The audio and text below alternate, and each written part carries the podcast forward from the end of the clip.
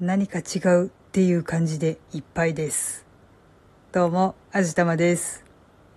はい、今回とってもネガティブですね。何をやっていても満足感がないっていうか、虚しいっていうか、端的に言うと、私何やってるんだろうっていう感覚ですかね。楽しいことはたくさんあるし、やりたいと思っていることは大体できている気がするし、不満は何もないはずなのに、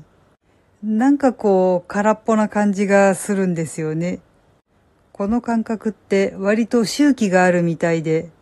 なんともない時は本当になんともなくて、ある一定の周期で襲ってきて私をどん底まで叩き落とすんですよね。だいたい季節の変わり目にやってきます。まあ今日から彼岸の入りということなので、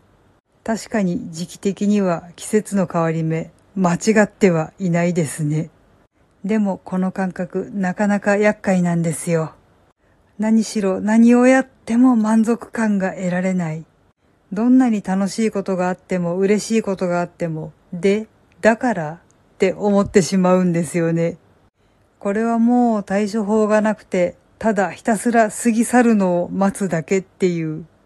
だいたい一週間ぐらいそんな感じで、その後は割とケロッとしてたりもするんですけど、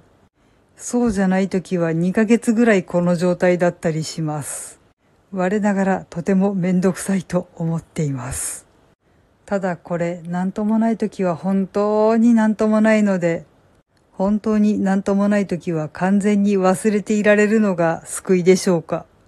これ逆に何をやっていても楽しい嬉しいって思える時があればいいのに、